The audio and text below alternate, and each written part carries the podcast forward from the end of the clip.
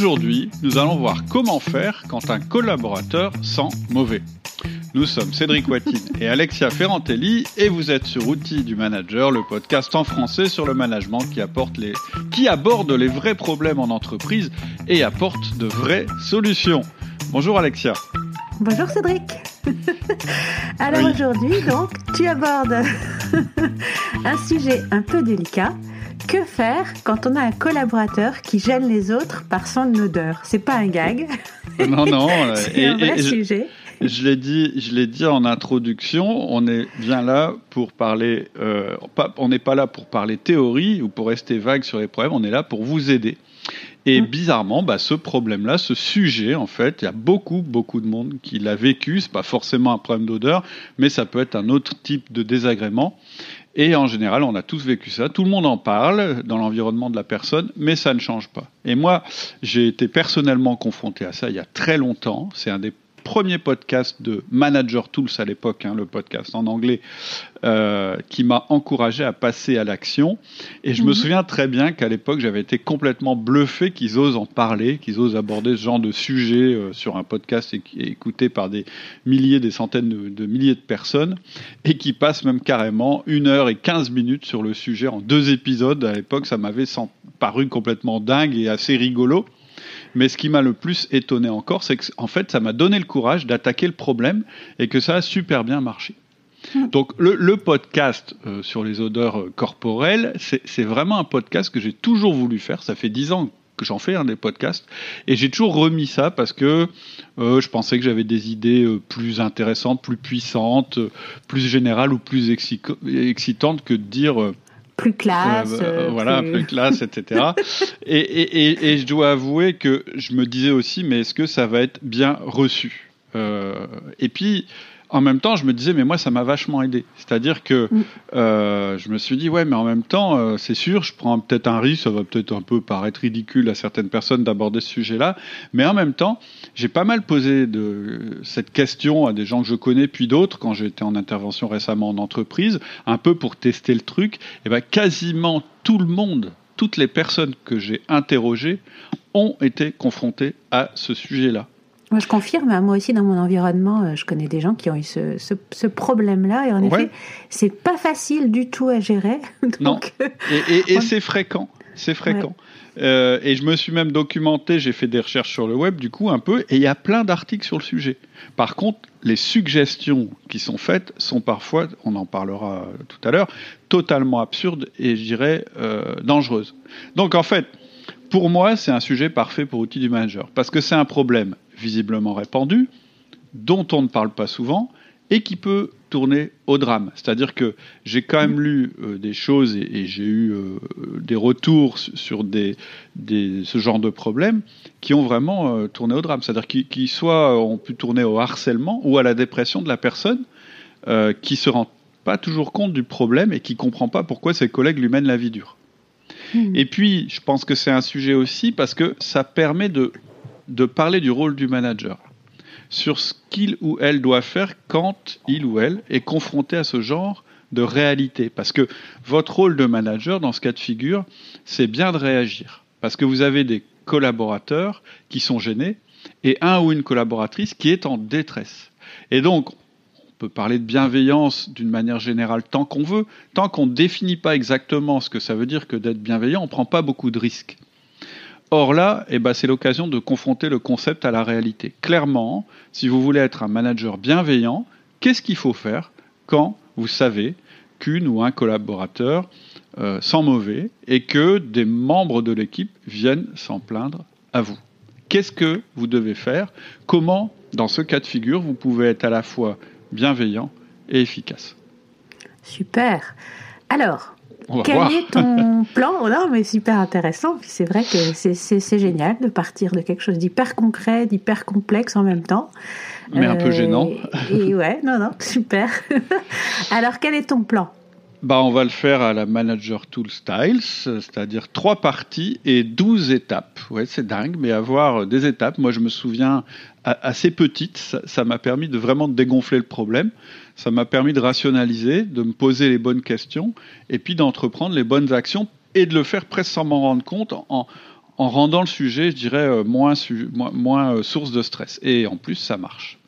Et puis, la méthode que je vous propose, elle est adaptée à tous les cas gênants qu'on peut rencontrer dans l'entreprise et dont on n'ose pas parler, c'est-à-dire tous les cas où les gens sont appelés à cohabiter, et puis on a un élément bah, qui a un comportement, une manière de faire qui peut être totalement euh, consciente ou pas d'ailleurs, et qui gêne les autres. Donc ça, ça va de la drague euh, au bureau, hein, c'est un phénomène un petit peu répandu, euh, mmh. au crado, c'est le gars qui se laisse un peu aller, puis qui nettoie jamais sa vaisselle, enfin qui fait ce genre de truc.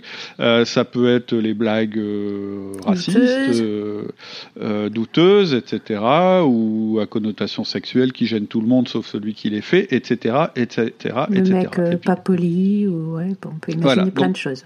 Donc, plein de choses comme ça, je pense que vous pourrez adapter le modèle à chacune de ces choses-là.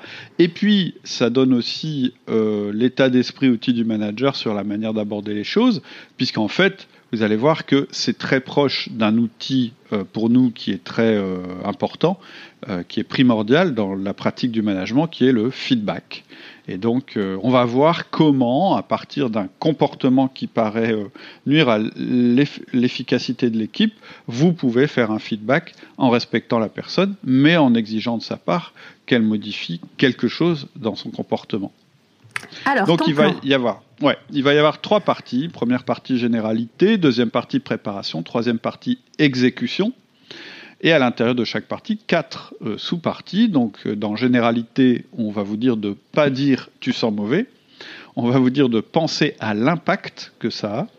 On va vous dire de ne pas sauter sur la solution. Et on va vous conseiller de connaître vos ressources. Ça, ce sera les généralités. Ensuite, la préparation, ce sera d'obtenir des infos spécifiques, de ne pas vous engager à agir, de réunir des données et ensuite de décider ou pas d'agir.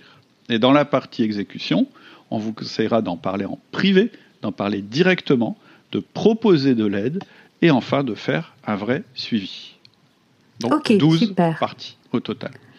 Alors on y va. Première partie, les généralités, avec comme premier conseil, ne dites pas tu sens mauvais. Oui, parce qu'en fait, dire à quelqu'un qui sent mauvais, c'est très connoté négativement et euh, on va voir qu'il vaut mieux parler de son odeur personnelle. On dégage. On part du principe qu'on dégage tous une odeur. Euh, et 98% d'entre nous utilisent un déodorant ou euh, quelque chose qui permet de moins transpirer. Et donc, quand tu dis à quelqu'un tu sens mauvais, c'est un jugement déjà, hein, et ça veut dire tu sens mauvais, moi je sens pas mauvais. Donc ça part mal pour que ça se passe bien avec la personne. On verra en fait plus loin que le problème, c'est pas l'odeur d'ailleurs, c'est les conséquences de cette odeur. Et on verra aussi que porter un jugement n'aide pas du tout à la résolution du problème. Et l'histoire de dire tu sens mauvais, ça paraît évident. Quand je te le dis comme ça, on va pas voir quelqu'un, on lui dit tu sens mauvais. Mais du coup, euh, soit euh, ça devient tellement insupportable qu'on finit par aborder la personne de cette manière-là parce qu'on est super stressé et qu'on fait un peu n'importe comment, ou bien on ne le fait pas parce qu'on se dit je vais quand même pas aller le voir et lui dire tu sens mauvais. Hmm. Donc clairement, c'est pas le truc à faire que d'aller le voir ou la voir et dire tu sens mauvais. Hmm. Ton deuxième point, du coup, c'est de penser impact. Oui, en fait, l'odeur ou le déodorant, c'est pas le sujet. En fait, c'est l'impact sur l'équipe et sur ses performances. C'est ça le sujet. Si tout le monde sentait cette odeur euh, corporelle de cette personne, mais que ça gênait personne, ça serait même pas un sujet. Je donne deux exemples il peut y avoir des travaux physiques, euh, des équipes qui, travaillent ensemble ou des gens qui font du sport. Hein, je vais dire n'importe quoi. Une équipe de foot, quand elle s'entraîne, il n'y a personne qui s'étonne que ça sente pas tout à fait la rose. Et euh, c'est pas du tout un problème par rapport à l'efficacité de l'équipe. Deuxième exemple. Si on apprend que la personne a un problème médical qui génère cette odeur et que c'est temporaire et qu'on peut l'expliquer, ça va moins déranger l'équipe. Donc on voit bien que le contexte et l'impact sont déterminants le truc qui est important, c'est pas que la personne dégage une odeur corporelle, c'est que c'est dans un certain contexte et que donc ça a un certain impact. Et donc vous ne pouvez pas en faire une création de principe. L'autre intérêt que vous avez à vous focaliser sur l'impact, c'est que vous allez éviter d'être perçu comme attaquant la personne elle-même. C'est très différent. l'équipe ou une personne de l'équipe vient vous voir pour relater une gêne qui l'empêche de travailler efficacement.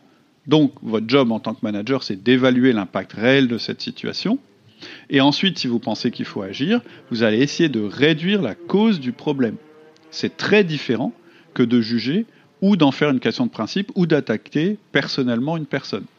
Donc il va falloir que vous mesuriez réellement le poids du désagrément et surtout l'impact réel. Je vous donne un autre exemple. Si le problème vous est remonté par une seule personne, une seule fois, qu'il est remonté par quelqu'un qui n'est pas vraiment un de vos meilleurs éléments, et que la personne dont il se plaint est un de vos meilleurs éléments, et qu'aucun autre membre de l'équipe ne s'est jamais plaint, je vous déconseille de faire quoi que ce soit. Encore une fois, tout est question d'impact et d'environnement. Vous ne pouvez pas réduire le problème au fait que la personne sente mauvais ou pas. Ok, troisième point, ne sautez pas sur la solution. Oui, l'origine du désagrément peut être multiple. Et c'est d'ailleurs pas forcément un problème d'odeur corporelle. Ça peut être, par exemple, parce que moi, ça, j'ai eu le cas en début de carrière, une personne qui s'asperge tellement de parfum que ça en devient très dérangeant. Moi, j'avais une, collègue qui se vidait carrément, à mon avis, une bouteille complète sur le corps tous les matins, et c'était absolument épouvantable pour tout le monde. Donc, c'était pas un problème d'odeur corporelle. Ça peut être une odeur liée à l'alimentation, à l'environnement, des gens qui sentent très fort le feu de bois, par exemple, à l'âge, à la culture. Bref, il peut y avoir des causes multiples. Euh, et si vous pensez à une solution, arrêtez-vous. Prenez d'abord conscience que la cause peut être différente de ce que vous croyez. Et en fait, on va voir plus loin que votre rôle, c'est pas de connaître la cause ou d'apporter le bon remède. remède. Surtout tout de suite. Il y a des étapes avant ça. Mais voilà, à ce stade, le, défaut qu'on a souvent, c'est déjà euh, de se faire tout un plan avec des conclusions hâtives sur la source du problème. Hein, par mmh. exemple, de dire euh, bah, tiens, je vais lui offrir un déodorant, par exemple, alors que vous n'avez même pas vérifié quel genre d'odeur c'était, etc. etc. Mmh. Le point suivant, c'est connaissez vos ressources. Oui, renseignez-vous un petit peu. Il n'est pas impossible que les ressources humaines de votre entreprise puissent vous aider en général, c'est des gens euh, dans les ressources humaines qui ont de l'expérience dans ce domaine, de la vie commune en entreprise. Et il est possible aussi que vous ayez un infirmier dans l'entreprise, que vous connaissiez des solutions ou, des, ou que des amis en aient. Réunissez déjà euh, des, éléments là-dessus. Ça pourra vous Il y a la médecine du travail aussi. Tout à fait. Ouais. Oui, quand je dis un infirmier, je pensais à la médecine du travail. Hmm. Donc voilà, ça c'est les généralités, c'est les trucs à pas faire. Euh, je vais reparler aussi de choses que j'ai lu à droite à gauche, que je déconseille formellement. Mais déjà, quand vous êtes confronté au problème, faut pas sauter sur la solution, il faut pas sauter sur la conclusion et il faut pas aller voir la personne directement. On va voir qu'il y a une petite préparation à faire. Alors on en arrive justement à, ta deuxième partie, pardon, qui s'appelle la préparation, avec mhm. comme premier point obtenez des infos spécifiques. Oui, c'est pas parce que quelqu'un se plaint dans votre équipe que vous avez un problème à résoudre. Je répète, c'est extrêmement important et c'est général, c'est pas seulement axé sur ce problème-là, mais mettez-vous bien en tête, surtout si vous êtes un jeune manager, que ce n'est pas parce que quelqu'un se plaint que vous avez un problème à résoudre. Il y a trop de managers, souvent débutants, qui pensent que pour se faire bien voir de leurs collaborateurs, ils doivent résoudre tous les problèmes qu'on leur pose et surtout de les résoudre immédiatement. Et c'est très important pour votre, survie en entreprise que vous compreniez qu'une plainte n'est pas une, par définition une raison d'agir. Quand quelqu'un vous apporte un problème ou se plaint, détendez-vous, ça va vous aider à vous focaliser sur les spécificités du problème. Typiquement, si Carole, on va dire que vous avez une collaboratrice qui s'appelle Carole, et si elle vient vous voir et qu'elle vous dit Bon, c'est un peu gênant, euh, Cédric, mais j'ai un truc à te dire. On a tous marre parce que vraiment, Norbert sent très mauvais. Détendez-vous et commencez à lui poser des questions. Et là, je vous donne les questions que vous pouvez lui poser. Vous pouvez les noter parce que ça peut fonctionner avec n'importe quel euh, sujet qu'on vous remonte. C'est depuis combien de temps tu as remarqué ça? Quand tu me dis on en a tous marre, est-ce que tu veux me dire exactement qui t'en a parlé? Et s'ils t'en ont parlé spontanément, ou c'est parce que toi, tu leur en as parlé? Et d'ailleurs, profitez pour dire à Carole, évite d'ailleurs d'en parler à d'autres pour le moment, tu m'en as parlé, c'est bien, parce que si tu en parles à d'autres, ça ne va pas aider. Ensuite, continuez vos questions. Est-ce que ça se produit à des moments particuliers, en fin de journée par exemple Est-ce que ça correspond à des activités particulières? Qu'est-ce que c'est comme odeur? Comment tu la décrirais? Est-ce que tu penses qu'il y a une raison particulière? Bref, vous n'êtes pas en train de mettre en doute ce que vous dit Carole ou d'essayer de protéger Norbert. Vous êtes en même temps en train de prendre un maximum d'informations pour comprendre la situation et d'essayer d'évaluer s'il faut agir. Parce que vous n'allez pas décider maintenant que vous allez agir.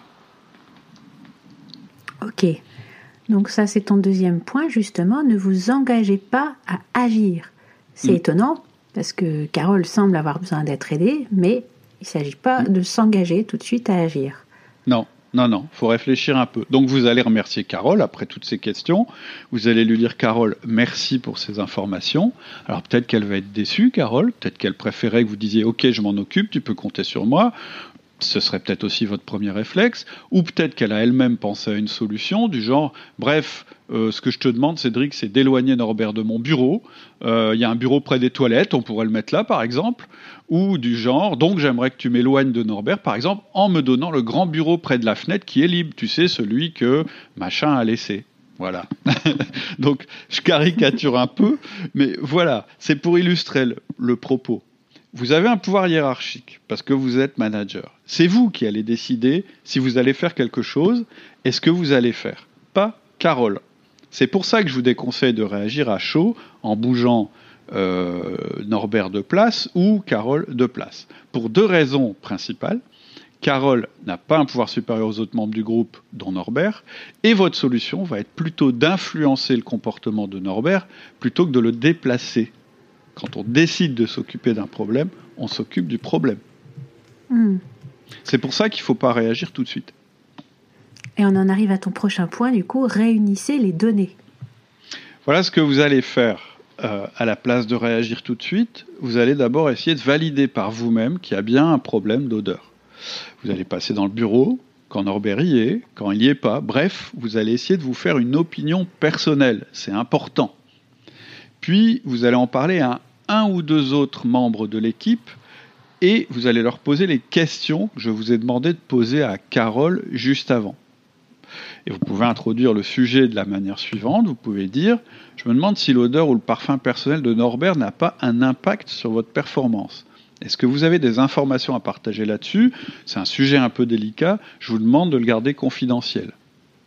Et ce qui est important dans cette phrase, c'est que que je viens de dire, c'est que vous parlez pas de vous, vous dites pas c'est Carole qui m'en a, parlé, vous dites juste je me demande si, peu importe que ce soit Carole qui vous ait mis la puce à l'oreille ou quelqu'un d'autre ou vous-même, vous dites pas odeur corporelle, vous dites pas euh, ou plutôt vous dites pas il pue, vous dites odeur ou parfum personnel. C'est pas la même chose. Vous faites ça en privé, confidentiellement. Vous dites bien aux gens que vous avez rien décidé. Et ce qui est important aussi, c'est que ces personnes, ce soient des personnes en qui vous aviez confiance. Bien sûr, vous allez entreprendre cette démarche uniquement si vous pensez qu'il y a peut-être un réel problème, pas si vous avez déjà décidé que ça n'en était pas vraiment un. Et le point suivant, c'est de décider. Bah oui, vous avez pris connaissance du problème, vous êtes renseigné, maintenant vous êtes en mesure de décider euh, si vous allez agir ou pas agir. Donc la question, c'est est-ce que l'impact sur la performance de l'équipe est suffisamment élevé pour agir maintenant? Ou plutôt, qu'est-ce qui a le meilleur impact? Est-ce que c'est d'agir auprès de Norbert ou pas? C'est-à-dire, le fait d'agir auprès de Norbert, ça peut être contre-productif. Vous pouvez le déstabiliser, surtout si c'est arrivé une seule fois euh, dans toute sa vie professionnelle.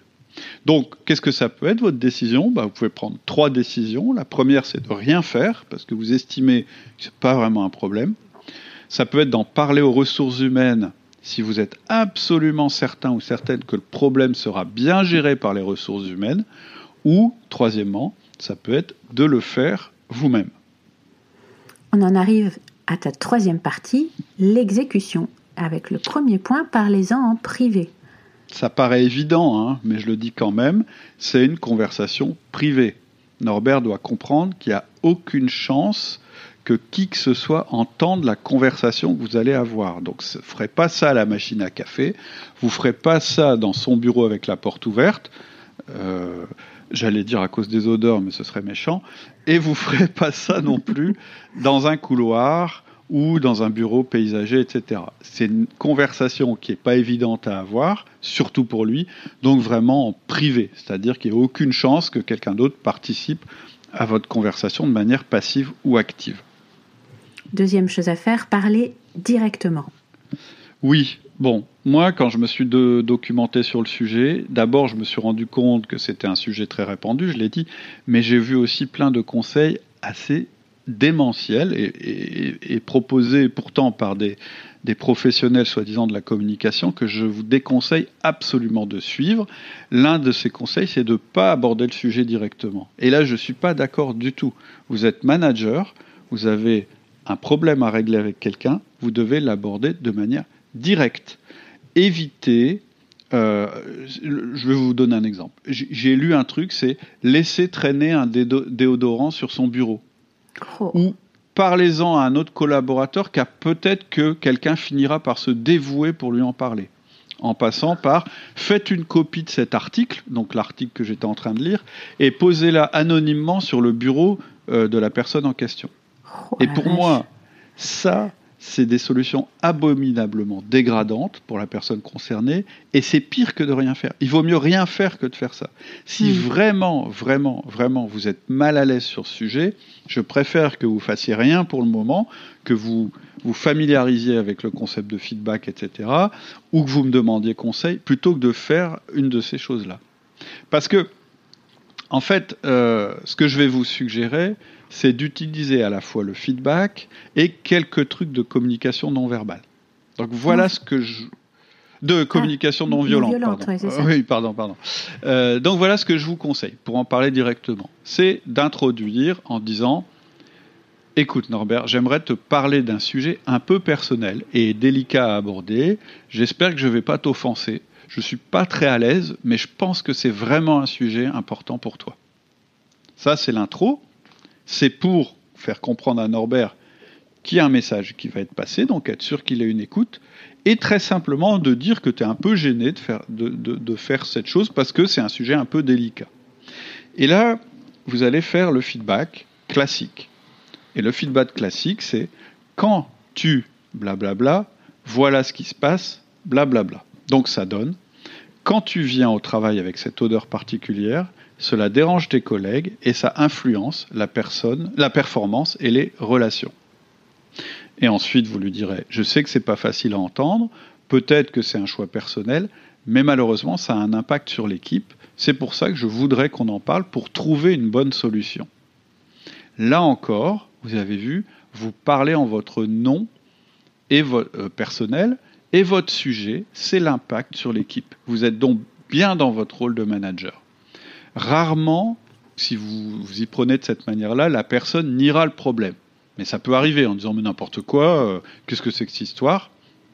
Alors il faudra que vous alliez un peu plus loin en disant tu sais, j'ai remarqué aussi cette odeur, ça existe réellement et si je t'en parle, c'est pour te demander de faire quelque chose. Autre réaction possible de Norbert, ce serait de dire Ah, je suis sûr que c'est Carole qui t'a dit ça. Ou qui vous demande Attends, qu'est-ce qui t'a dit ça? Là, vous répondez simplement c'est pas ça qui compte. Comme je te l'ai dit, je sens aussi cette odeur particulière et je pense que c'est un. Attends, j'ai un bruit dans la rue. Voilà. Donc dans ce cas-là, vous répondez simplement c'est pas ce qui compte. Comme je te l'ai dit, je sens aussi cette odeur particulière et je pense que c'est un problème à résoudre. Par ailleurs, je te garantis que je n'en parlerai pas à l'équipe. On va régler ça ensemble et ils verront juste que le sujet n'en est plus un. Hmm. Voilà pour la partie feedback. Je dirais c'est un feedback assez enrobé parce que c'est la première fois que vous lui parlez de ce problème. Hmm. Le point suivant, c'est de proposer de l'aide. Alors, poser la question. La première question à poser, c'est de dire est-ce que tu as une idée de la cause de ça? Parce que c'est possible que Norbert, il vienne au vélo au travail, qu'il fasse du sport juste avant, qu'il soit allergique au déodorant. Je veux dire, il peut y avoir plein de raisons et proposer de l'aider. C'est pas ce que je propose en, général euh, quand je parle d'un feedback, mais dans ce cas-là, le fait que vous proposiez de l'aider, ça montre à la fois que vous voulez que le problème se résolve, mais que vous n'isolez pas la personne. C'est-à-dire vous lui en parlez, mais c'est pour l'aider. Et donc là, vous allez exposer les ressources que vous aviez réunies en amont, dont on a parlé tout à l'heure. Ça peut être vos connaissances sur le sujet, etc. etc. Mais Norbert peut préférer s'en occuper lui-même, ce qui est toujours mieux. Et donc, attendez qu'il vous dise, je vais m'en occuper. Et s'il ne le fait pas, posez-lui la question, je, je peux compter sur toi pour t'en occuper? Et en cas de réponse positive, remerciez-le. Et après ça, le point suivant, c'est donc de faire un vrai suivi. Oui, ça c'est extrêmement important. Il faut que vous assuriez un suivi, c'est-à-dire que vous vérifiez bien que la situation va changer. Quand c'est pas le cas, c'est-à-dire si ça continue, soit que vous constatiez que c'est toujours le cas ou que quelqu'un dans l'équipe vienne vous voir en disant écoute on n'en peut plus, euh, ça, dure, ça dure, ça dure, vous allez continuer à faire ce qu'on appelle ce feedback d'ajustement en répétant ce que vous avez dit la première fois, c'est-à-dire quand tu viens au travail avec cette odeur particulière, ça dérange tes collègues et ça influence la performance et les relations, en prenant moins de gants parce que vous avez déjà introduit le sujet, parce que le feedback a déjà été démarré, mais de manière régulière jusqu'à ce que la situation cesse. Cette notion de répétition, elle est hyper importante. C'est la notion de répétition et de fréquence dont on parle dans le feedback. C'est pourquoi, avant tout premier feedback d'ajustement, vous devez vraiment vous demander si vous ferez le feedback jusqu'au bout. C'est-à-dire que je vous ai demandé à un moment de décider, et il faut décider en connaissance de cause. C'est-à-dire que quand on décide de démarrer un feedback d'ajustement auprès de quelqu'un, ça veut dire que on est prêt à aller jusqu'au bout, c'est-à-dire à continuer à faire du feedback à cette personne jusqu'à ce que la situation change. C'est le principe du feedback chez Outil du Manager. Ça a un impact soft, c'est-à-dire en soi, c'est pas long, c'est très court, mais c'est répété jusqu'à ce que la situation évolue. Et, à mhm. ce stade, ce que je voudrais dire, c'est que les feedbacks qui aident le plus vos collaborateurs, ce sont les feedbacks d'ajustement. Mais ils doivent être faits avec discernement et bienveillance. Quand on parle de bienveillance, ça ne veut pas dire de tout laisser faire, ça veut dire de faire les choses avec bienveillance. Et je répète, c'est vrai que faire un feedback positif, c'est ce qui est a de plus facile, et c'est ce que je conseille d'ailleurs au début, et c'est important de le faire régulièrement. Mais ce qui va être le plus utile à vos collaborateurs, c'est bien le feedback d'ajustement. C'est ce qui va leur permettre de progresser. Et c'est pour ça que c'est le, je dis que c'est le plus important. On fera un podcast où je ferai un email privé là-dessus parce que c'est important. En fait, quand vous vous adressez à votre collaborateur pour lui faire un feedback, c'est un moment un peu désagréable, c'est pour ça qu'il doit être fait avec bienveillance, mais c'est pour le bien de la personne. Vous lui dites, la personne qui m'intéresse, c'est qui tu vas devenir, c'est-à-dire vers quoi tu vas évoluer. Hmm. Et donc, une fois que Norbert aura corrigé la situation, vous ferez un feedback positif. De manière très simple, vous lui direz Norbert, quand je vois que tu as géré le problème, je me dis que tu as contribué à améliorer les conditions de l'équipe, bravo, j'ai apprécié. Bien sûr, si le hmm. problème n'a pas disparu, euh, vous, referez un feedback euh, d'ajustement. Hmm. Très important le feedback euh, positif de renforcement. à la fin, bien sûr. très important. Et, à, répéter éventuellement aussi d'ailleurs. Tout à fait, oui, ouais, absolument. Parce que Norbert, en l'occurrence, enfin que ce soit ce problème-là ou un autre, il a fait un effort pour répondre à une demande. Tu l'as remarqué euh, C'est vraiment, ouais, ça soutient beaucoup euh, pour lui de voir que le manager l'a remarqué, euh, de voir que ça, voilà, que ça permet de résoudre un problème qui était présent, etc. Tout à fait. Mm, mm.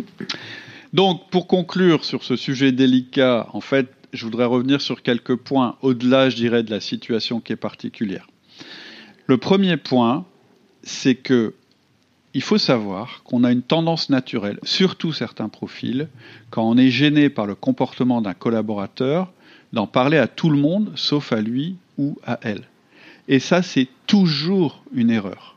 Alors pourquoi on fait ça? Parce que bah, c'est pas évident d'aller se confronter comme ça sur quelque chose de non positif avec un collaborateur. C'est pour ça que j'ai pris cet exemple qui est particulièrement gênant. Euh, et on fait ça en fait en espérant que la situation va se résoudre d'elle-même. Et c'est jamais le cas. La situation ne se résoudra pas d'elle-même.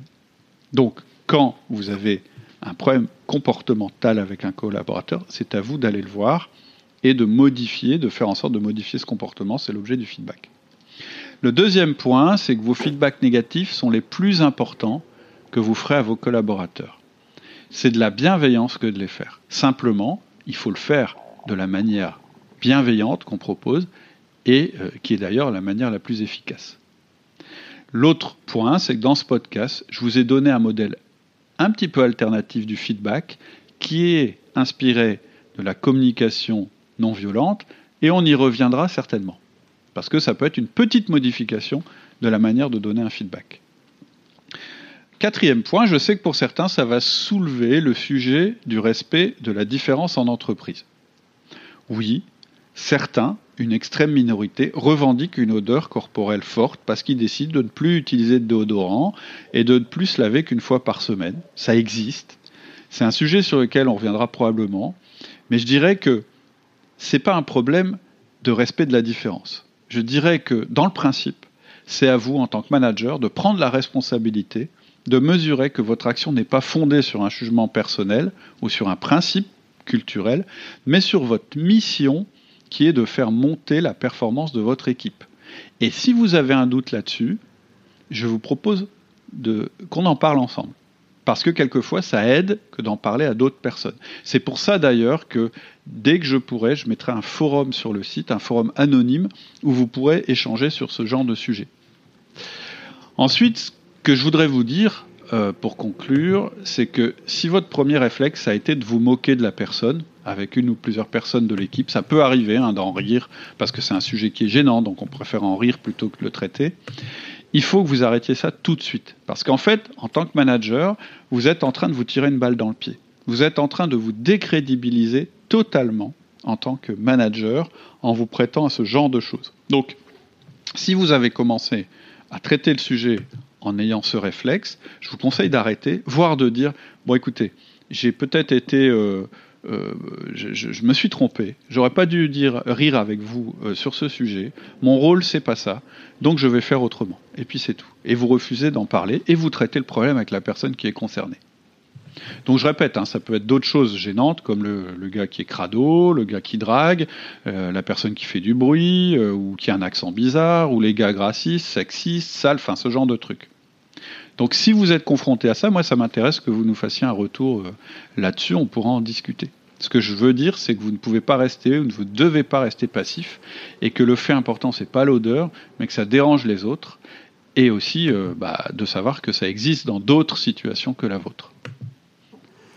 Ok, super. Et tu voulais nous parler d'une nouvelle initiative? Oui, petite annonce. Hugo, donc, qui a rejoint Outil du Manager, euh, donc Hugo, mon fils, a lancé notre chaîne YouTube. Euh, alors on en avait déjà une hein, euh, qui s'appelait Outils du Manager. Donc celle qu'on avait déjà, on l'a renommée Outils du Manager-podcast. Et lui, il vient juste de démarrer, c'est le tout début, d'une autre chaîne qui s'appelle donc Outils du Manager-vidéo, où on va vous proposer des petites vidéos, c'est-à-dire des formats beaucoup plus courts que le podcast, mais qui vont reprendre des concepts qu'on voit en podcast de manière très ramassée, soit pour vous faire un rappel si vous écoutez le podcast, ou soit simplement pour donner un conseil aux gens qui n'auraient pas le temps d'écouter les podcasts. Donc euh, vous allez voir, c'est un format qui est différent, on a tout juste commencé à le faire. Donc si vous voulez euh, voir ce que c'est, bah, vous allez sur YouTube, euh, vous tapez euh, dans le moteur de recherche outils du manager-vidéo, et puis vous vous inscrivez. Plus on aura d'inscrits, plus la chaîne va monter, et plus on aura donc euh, envie de, faire des vidéos. Pour l'instant, ce qu'on a décidé, c'est qu'on en ferait une par semaine et qu'on ajouterait, parce qu'on en avait fait pour l'autre chaîne, on en ajouterait aussi une par semaine des anciennes qu'on avait déjà produites. Et on précise bien qu'on ne va pas euh, ne plus faire de podcast, que c'est ah, oui, un oui, truc en plus. pour vous. Ouais, ouais, on arrête. rien en moins. voilà, c'est pour ça. Donc très concrètement, c'est je fais, je, je, c'est moi qui, qui, qui fait le contenu et qui propose la bande son, et Hugo l'illustre avec des, vous verrez, avec des, avec ce qui, ce qui lui semble bien pour, pour l'illustrer. Ok, et pour conclure, tu voulais nous rappeler que Outil du Manager dépend de ses auditeurs.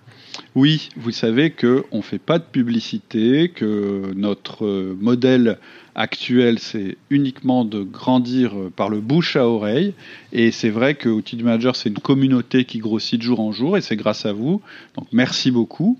Et si vous voulez nous aider encore plus, j'aimerais bien que vous fassiez un truc, c'est d'aller sur LinkedIn, si vous avez un profil LinkedIn, et que vous témoignez sur le sujet d'outils du manager, que ce soit sur le podcast, sur une formation que vous avez suivie ou sur les emails privés que vous recevez. Euh, bah, en témoignant, en disant euh, je partage avec vous euh, ceci parce que voilà ce qui s'est, voilà ce comment ça m'a aidé positivement. Et si vous faites ça, ce qui serait sympa, c'est de me mettre en référence en ajoutant sur LinkedIn, on peut faire ça hein, si vous êtes en contact avec moi. Vous tapez votre message et à la fin vous mettez Cédric Watine et vous cliquez comme ça. Je verrai le commentaire que vous avez fait. Ça me permettra de rebondir éventuellement. Et pour moi, c'est, bah, pour nous, c'est un moyen de, toucher de plus en plus euh, de personnes. Euh, on voudrait vraiment faire grandir la communauté. Tout le monde a y gagné, je pense. Parce que je pense que le modèle qu'on propose, il est à la fois performant et euh, éthique et bienveillant. Donc je pense qu'on a tous intérêt à ce qu'il y ait de plus en plus de, de managers dans notre environnement qui appliquent ces principes. Et si jamais vous n'avez pas de compte LinkedIn, vous pouvez aussi aller sur votre appli de podcast et nous mettre une bonne note. Ça nous aide aussi à être de plus en plus visible. Voilà. Ok. Merci beaucoup en tout cas à ceux qui feront ça. Et merci à toi Cédric. Merci Alexia, très très bonne semaine. Et puis euh, rendez-vous la semaine prochaine dans un nouveau podcast. À bientôt. À bientôt. Au revoir.